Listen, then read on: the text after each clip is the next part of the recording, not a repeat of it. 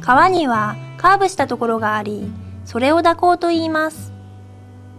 カーブしたところには内側と外側がありますが、どんな違いがあるのでしょう？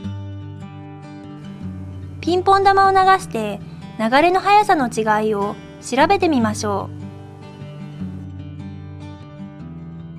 う。カーブの外側は速く流れていきます。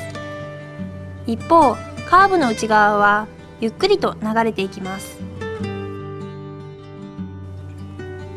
カーブの内側は流れが遅く、外側は流れが速いということがよくわかりました。